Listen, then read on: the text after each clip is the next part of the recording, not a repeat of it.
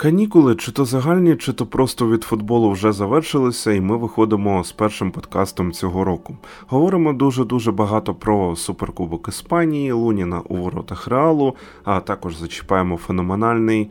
О, ні, давайте не так. Геніальний камбек Кевіна Дебрюйне після травми. Це подкаст UA Football Аудіодумка. Мене звати Влад Петрушевський, мого співведучого Олександр Кошман. Поїхали! Усім привіт!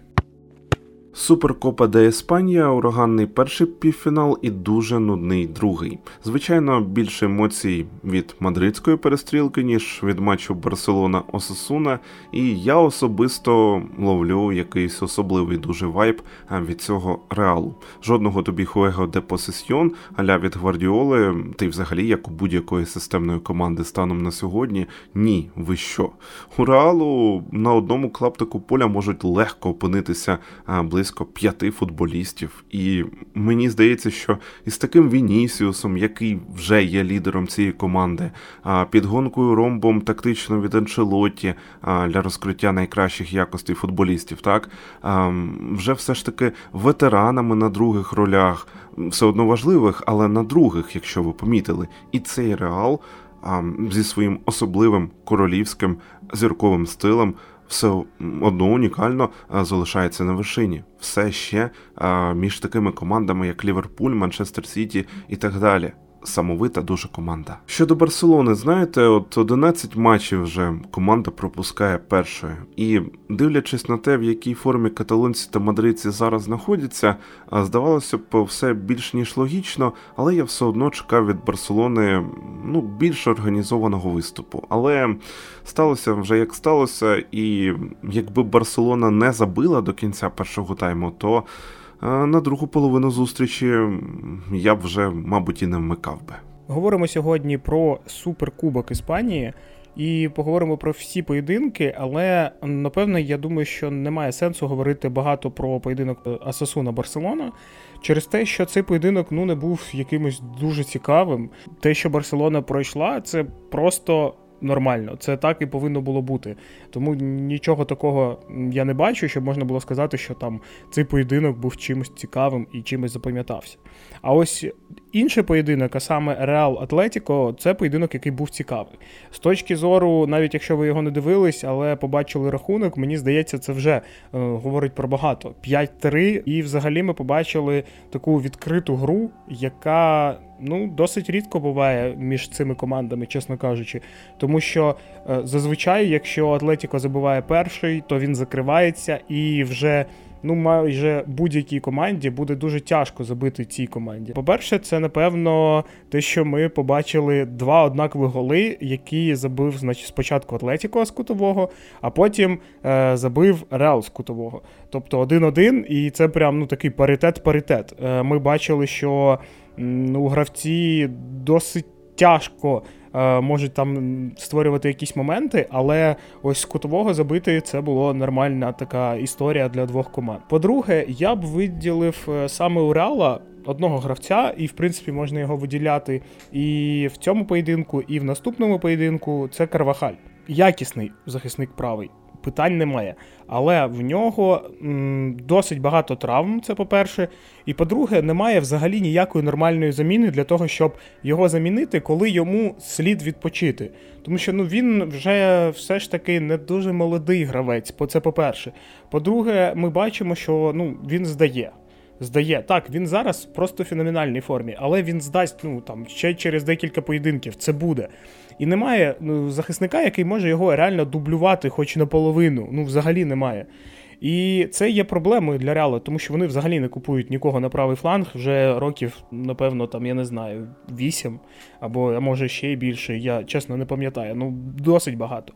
Але от в цьому поєдинку він показав, наскільки він реально класний, наскільки він взагалі не боїться нікого, нічого, наскільки він класно ходить до атаки, наскільки непогано захищається, коли він в формі.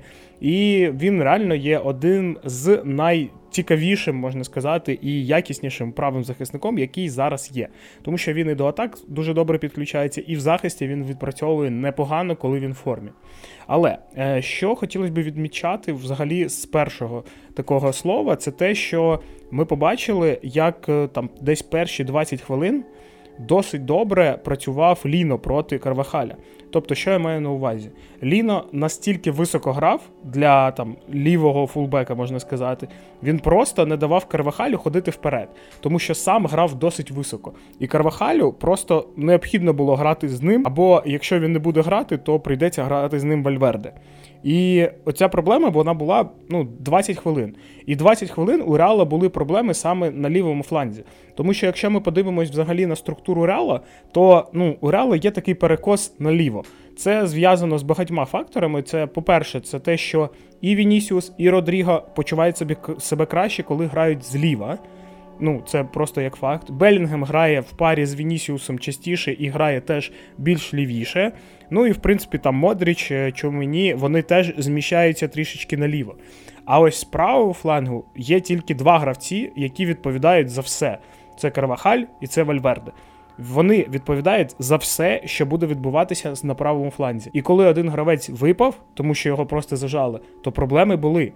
Але це ці проблеми через 20 хвилин вони просто зникли, тому що Карвахаль почав витіскати Ліно з позиції грати сильно високо, і пішов сам грати високо. І те, що він пішов грати так високо, і сприяло тому, що Рал забив перший гол, е, ну, другий гол, який вже був з гри, маюся на увазі, е, коли Карвахаль дуже якісно прострелив у карний майданчик, і Менді, лівий захисник, опинився саме там, де потрібно було. Взагалі, у Реала зараз дуже крута така історія в плані лівий правий захисник, коли і Менді, і Карвахаль здорові. Ну мені здається, що це одна з найсильніших таких пар в плані того, що один зліва, інший справа, і ніхто ні в кого немає цього перекосу або в атаку, або в захисті. Вони грають і там, і там досить відмінно. В них немає з цим проблем, і це круто. Тому що для команди цей баланс він є, мені здається, життєво таким життєво зобов'язаним просто. Тому що якщо немає цього розуміння, що ти можеш полягатися і на лівого, і на правого захисника нормально, тобто тобі не потрібно там якось його е, захищати, або якось грати за нього, або якщо він десь піде вперед, закривати його позицію. Тобто тобі не потрібно цього робити. Як захиснику центральному, як півзахиснику, там опорному, або правому, або лівому. Це ось це круто. Це реально допомагає команді, коли немає ніяких перекосів. І це класно. Але з іншого боку, ми от ми побачили, що якщо ви граєте в 5 захисників, і якщо ви ставите один в один захисника, от як грав Ліно, то це непогана історія для того, щоб закрити Карвахаля або закрити будь-якого гравця, який досить високо може грати. Єдине, що слід відмічати, що цей гравець повинен фізично витягнути дуель з Карвахалем, бо це мені здається досить така тяжка річ, і ми побачили, що 20 хвилин це максимум. Е, Що було далі? Далі, в принципі, як на мене, я бачив, що Реал заб'є, і Реал заб'є, і скоріш за все вийде вперед. І так і сталося. Єдине, що було нелогічним, це гол Грізмана, але настільки круто і класно він це все виконав, наскільки він класно прибрав просто двох і Модріча, і Рюдігера. Він прибрав їх взагалі без якихось питань, і потім вийшов ну майже один в один, де вже Кепа нічого не зміг зробити. Е, Тому, як мені здається, то тут е, питань взагалі ніяких немає. Тобто, так, Атлетіка не заслуговувала забити, але ну наскільки Грізман все класно зробив, це і є топ-гравці, які можуть вирішувати такі епізоди. А Що далі? Атлетіко не виглядав командою, яка зможе виграти цей поєдинок. Не виглядав. Вони могли забити і зрівнятися, що вони зробили, але сказати, що вони могли виграти цей поєдинок, ну напевно, було б перебільшенням, тому що я не бачив в Атлетіко цього е, запалу для того, щоб виграти.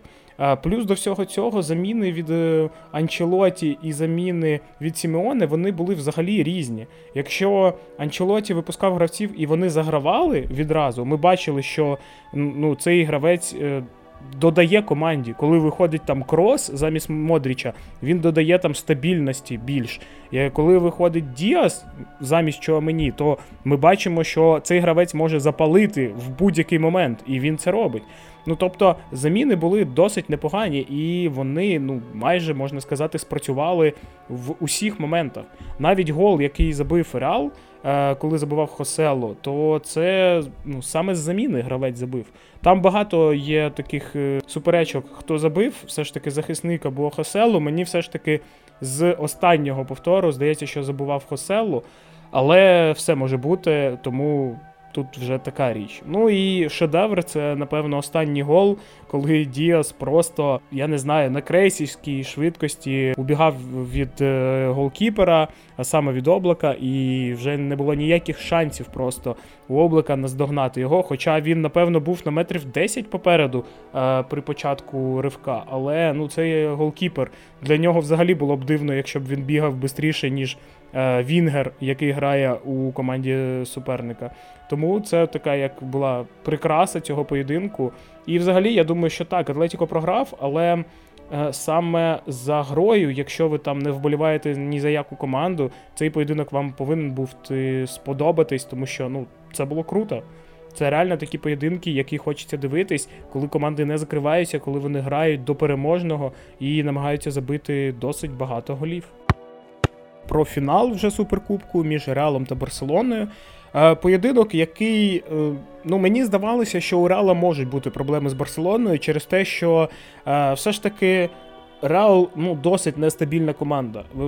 В, плані того, що так, вони зараз йдуть просто неймовірно в Лалізі. Ну, насамперед, для Реала це неймовірно. Вони так ну, ніколи, мабуть, не грають, щоб вони там перемагали і перемагали майже матч за матчем. Е, У Барселони є проблеми, і вони відстають там від Реала на 8 очок, якщо я не помиляюсь.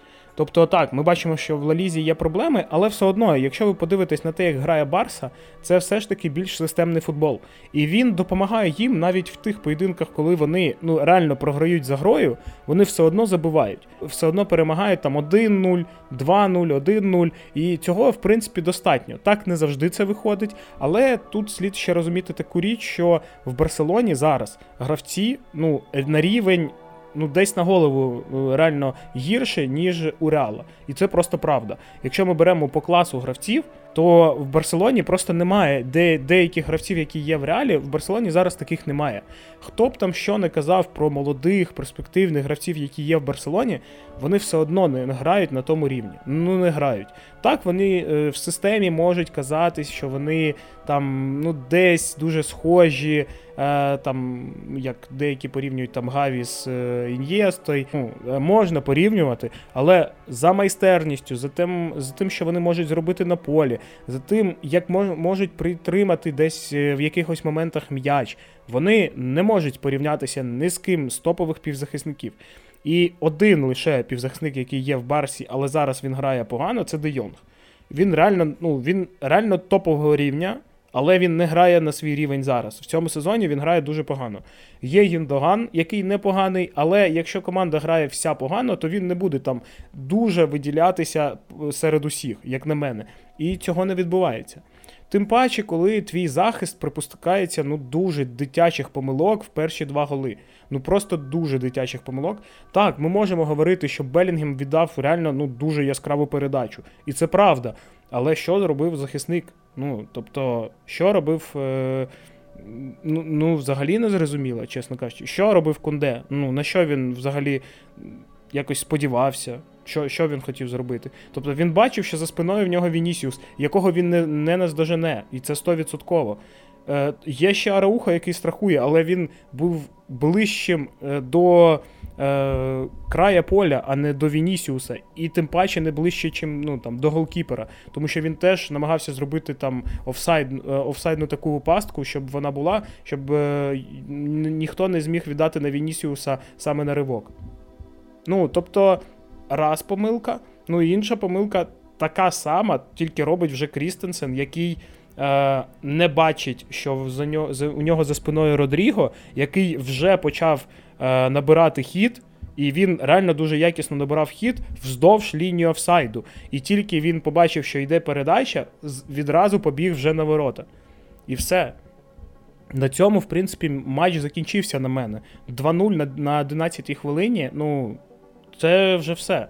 Я не вірив, що там, хоч якось, Барселона зможе відігратися. Ну, чесно кажучи, не вірив. Тому що ну, не було майже моментів. І ми поговоримо ще окремо про Луніна, але ну, не було моментів реально таких, щоб можна було сказати, ось тут Барса повинна була забивати там 100%. Ні. Всі моменти, які були, вони були такі вистраджені. І не можна було сказати, що там якось Барселона може забити, хоч хоч в якомусь моменті, що ось тут вона повинна була забивати. Ні, на жаль, ні. Хоча я сподівався від Барселони ну, більш потужного матчу. А по-третє, вже, якщо я не помиляюсь, то Араухо. Я не розумію, навіщо найтоповішого захисника в Барселоні центрального ставити на правий фланг. Ця штука з Вінісіусом вже не працює ну майже два роки. Ну, точно, вже, напевно, два роки. Не працює. Вінісіус або обігрує його, або навіть якщо не обігрує, він все одно забиває. Ну тобто, навіщо ставити Араухо справа для того, щоб він грав по Вінісіусу? Я не розумію. Просто ми бачимо, що коли ну, по-перше, Барселона не в формі максимальній. Тобто це означає, що Арауха теж не в формі, і він грає проти Вінісіуса, який ну він від будь-якого гравця він зможе втікти. Тобто Араухо морально розуміє, що він не зможе його стримати, хоч якось. Араухо е, заробляє пенальті, тому що він не встигає за Вінісіусом. І Араухо, в принципі, я б не сказав, що він там є винником перших двох голів, але все одно, із-за того, що він грає справа, він нормально не грає в центрі. Я думаю, що першого гола могло і не бути, якщо б там грав не Кунде, а, наприклад, Араухо. А Кунде б грав справа, там, де він ну краще, як на мене, грає, ніж е, як центральний захисник. Раухо, як центральний захисник, один з найкращих перспективних молодих е, центральних захисників в світі. Ну, як на мене, він реально класно грає. В цьому сезоні є питання, але взагалі його досить тяжко обіграти. І тут е, ну, я не розумію цього. Коли тренер нічого не вигадує, а просто грає шаблонами, тобто ну, два роки підряд він випускає на правий фланг е, Раухо для того, щоб стримати Вінісіуса, і це не працює, то напевно слід щось змінити, мені здається. Ну, Для того, щоб просто команда твоя не страждала. Ну, Це моя така думка. Але ми бачимо, що нічого не змінилось. Далі, Лунін. Ем, багато хто з української преси його хвалив, там, що він е, зберіг майже ворота сухими, але там вдар Левандовського він був дуже потужним, тому ну, буває, буває всього один гол, не дав забити е, нікому, хто виходив майже один на один. Ну, Класний матч і все таке. Давайте зробимо трішечки інакше. Лунін є хорошим кіпером, і всі, і, ну, всі про це знають. Йому не вистачає практики. Коли він робить банальні сейви, які він не повинен робити, то напевно не слід його якось перехвалювати. От, напевно, якщо б він взяв удар Левандовського, от тоді можна було б казати, що це ось ну, це неймовірний сейв. Тому що ну мені здається, що, наприклад, Куртуа взяв би цей удар. Ось Лунін не взяв, тому що він, ну так, там була складна ситуація, але він все одно дотягнувся до м'яча, просто не поставив руки досить жорстко. І ну, це не є його. Я не можу сказати, що є це є помилкою. Але якщо б він там був топовим топовим кіпером, то скоріш за все він зміг би перевести це на кутовий. Тому, як на мене, він просто зіграв так, як і повинен зіграти був Лунін. Той Лунін, якого ми знаємо. Просто добре не дати майже нічого створити, е, ну точніше, забити саме супернику. І це в нього майже вийшло. Удар Левандовського був складним. І це удар для топового кіпера. Якщо б хто і зміг би взяти, то я думаю, там буквально 5 кіперів, які є в світі. І ну, от якщо б Лунін таке б тягнув, то напевно, да, можна було б сказати, що це був від нього перформанс. Прям. А так просто ну, непогана гра. Він не пропускався помилок, особливо якихось там прям жорстких. Він намагався зіграти надійно. Він на, нарешті почав кричати на захисників, що важливо, тому що ти повинен був ти впевнений, що ти просто диригуєш максимально командою. Інакше не буде ні, ну, нічого доброго з цього, тому що ти повинен за захисника думати ще наполовину, щоб він знав, там там гравець, там потрібно вибити, там потрібно не дати вдарити. Повинен просто кричати на них для того, щоб вони розуміли, що ти відповідаєш за карний майданчик. Я просто тут хотів би увірватися та додати, що дійсно погоджуюся, тому що Лунін просто робив свою воротарську роботу. Він її робив гарно, як і повинна робити людина, яка грає у воротах реалу. І це робочі моменти. Добре, ви тоді спитаєте, що таке неробочі моменти. Ну це ж дуже легко пояснити. Неробочі моменти це, наприклад, Тібо Куртуа у фіналі Ліги Чемпіонів проти Ліверпуля. От тобі все. Е, подивимося, що буде далі, і подивимось, хто буде далі грати, тому що взагалі нічого не зрозуміло. Після е, цієї зустрічі Анчелоті сказав, що з Атлетіко зіграє Лунін, а в чемпіонаті буде грати Кепа. Я взагалі нічого не зрозумів, чесно кажучи. Я такий думаю, ну окей, типу. Типу, кубки важливіше, чи Ла Ліга важливіше, чи тому що є відрив від в Ла Лізі від Барселони, то можна грати кеп, з кепою, чи ну якось взагалі було незрозуміло. Чи напевно там Анчелоті хоче подивитись, як Лунін зіграє проти Атлетіко, коли він бачив, як Кепа грав з Атлетіко. Ну тобто, поки що є багато питань. Подивимось, як воно буде. І взагалі дуже цікавий такий сезон в плані того, що сам Анчелоті не знає, хто в нього є основним кіпером. Ну просто не розуміє. Я, чесно кажучи, думаю, що слід вирішити дуже просто. Якщо ви хочете літом е, влітку продати Луніна, то напевно не слід його награбати. Тоді, напевно, ви кепу залишите. І тоді кепа як резервний повинен грати. Якщо ви хочете все ж таки Луніна залишити, а кепу відпустити, то напевно тоді повинен грати Лунін е, до того часу, поки Куртуа не почне грати знов. І то я не впевнений, що після крестів він зможе грати на тому рівні, на якому він грав до травми. Ми це все ще подивимось надалі. Але прямо зараз все-таки є питання. Щодо того, хто повинен бути основним, наскільки ж складна тема. Якщо не заглиблюватися в оренні процеси, то в ігровому чисто плані у Луніна немає таких дурних помилок, як в Кепе і чисто візуально, статистично, об'єктивно та будь-як повинен грати у воротах реалу саме Андрій. Я так гадаю, в нього більш міцні нерви, від нього не чекаєш помилки на рівному місці. І там удар умовного Левандовського, мені здається, б Кепа теж не витягнув. Але чи помилився би так Лунін, як Кепа у півфіналі з Атлетіко?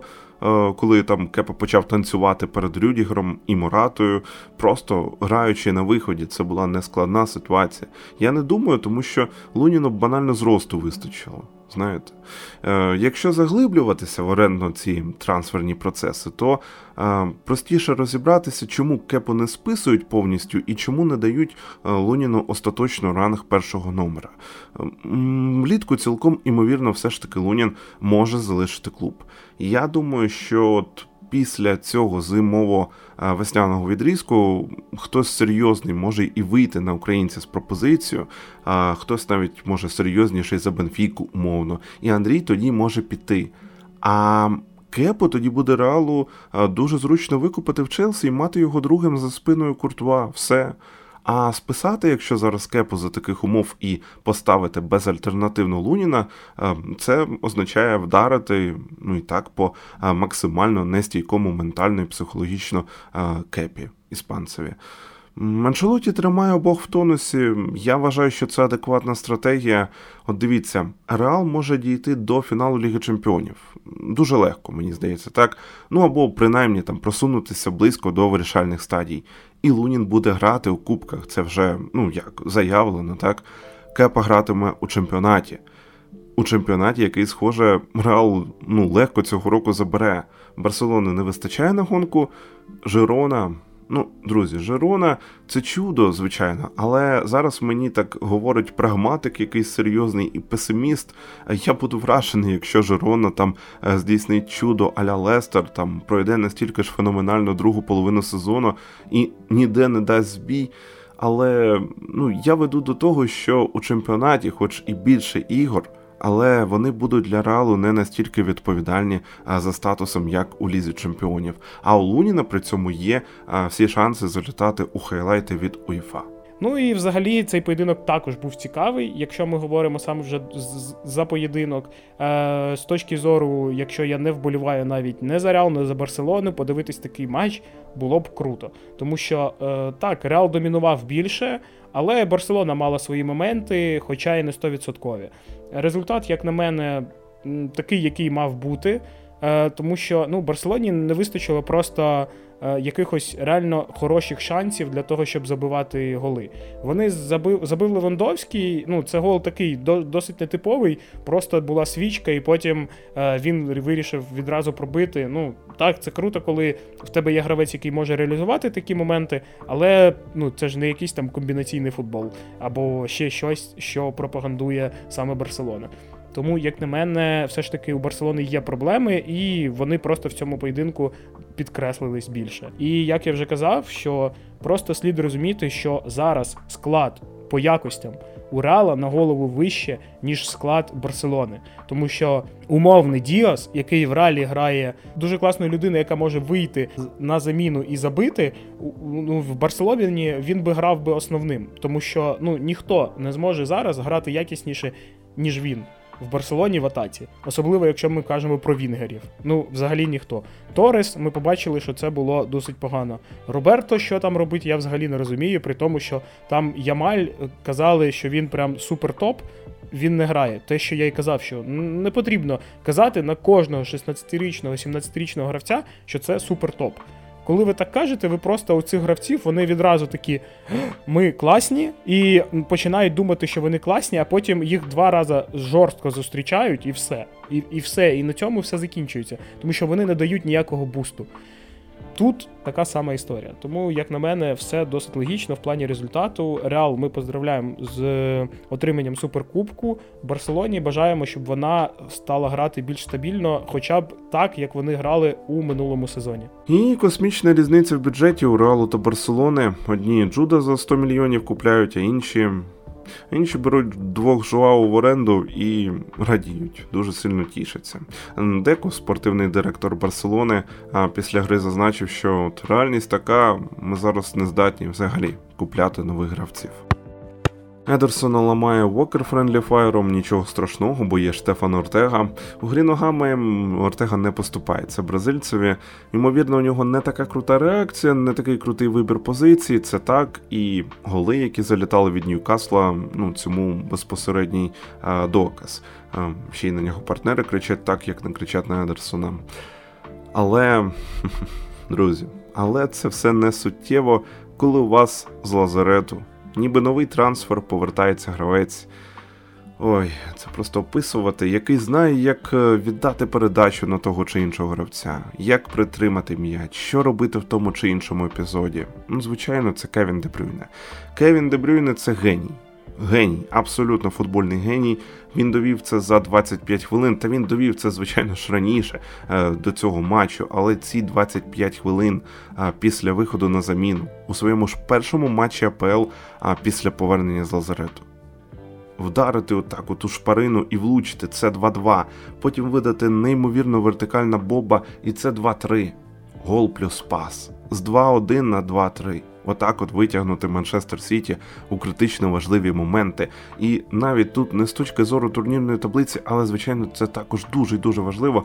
Взагалі, от чисто в ігровому плані спостерігати за подібним у футболі це суцільний екстаз. І Кевін це довершений півзахисник, на мою думку. І це наразі. Наразі це чіт-код Гвардіоли, який здатен ну зараз повернути Сіті на лідерські позиції в усіх турнірах. Щодо Ньюкаслу, декілька слів знову ж таки через призму того, що відбувалося у Манчестер Сіті. Команда Еді Гау грала вдома на Сент Джеймс Парк перед власними вболівальниками проти команди, яка зараз не в найкращій формі. Ми це розуміємо. Ньюкасл був заряджений. Він відчував десь невпевненість суперника, запах крові. Він користався в принципі високою лінією Манчестер Сіті. Він карав за це, він пресингував. А він ледь не покарав Едерсона спочатку, потім Ортегу. А ну за те, що Пеп їм дозволяє довго думати і довго ухвалювати рішення. І, можливо, Ньюкасл би зберіг ці 1-2, або принаймні там зіграв би у нічю. Знову ж таки, якби не Кевін Дебрюйне. Там ще М'ю зіграв із Тоттенгемом 2-2 у неділю, і Гейлунд, схоже, роззабувався. Вернер також віддав гольову у дебютному матчі за шпор після повернення до ОПЛ. Але питання все ще в обох випадках виникають: чи поставить Расмус ці голи на конвейер? Ну тут буде залежати від прогресу Юнайтед, мабуть, а це вже більше не до Расмуса, а до Тенхага. А чи поділися кудись тупі забіги в офсайд при цьому від Тімо Вернера і його удари в молоко? Звісно ж, ні. Вони будуть завжди, але от те, що Тімо здатен допомогти Тоттенгему на дистанції своєю несамовитою працею. Ну це факт. У першому таймі команди користалися вільним простором, помилками один одного, котрих зараз і в МЮ, і в шпор, просто купа через проблеми в обороні. Команди у першому таймі хотіли грати у футбол, вони бігли. Ну, у другому таймі вже сил не було так багато, бажання не виникало так багато. Шпори набігли на початку другого тайму, і в принципі так все 2-2 і 2-2. Такі, знаєте, мені здалося, що і господарям, і гостям це просто задовільнило. Вони просто задовільнилися цим результатом. І матч, який відбувся в АПЛ у суботу, який вже ми описали, це Ньюкасл Манчестер Сіті. Він ну, звичайно сподобався за сюжетом значно більше. Це був подкаст UA Football Аудіодумка. Перший у цьому році. Ми дякуємо вам за прослуховування. Нагадуємо, що коментарі, пропозиції, лайки, дзвіночки та питання це все за замовчуванням. Звичайно, також ваша підписка, де вам зручно нас слухати, там і слухайте. Якщо користуєтеся Apple подкастами чи чимось подібним, там де можна щось протиснути догори, 5 зірочок улупити, залишити відгук, то обов'язково це робіть. Я нагадаю, що ми маємо змогу зараз дивитися футбол завдяки Збройним силам України. Допомагайте нашій армії, не забувайте підтримувати її донатами. Посилання є у закріпленій новині на нашому сайті або в описі до цього подкасту, тут як завжди. Не потрапляйте в положення поза грою, тягніть у воротах як Лунін та роздавайте у полі як Кевін Дебрюйне. До нових зустрічей!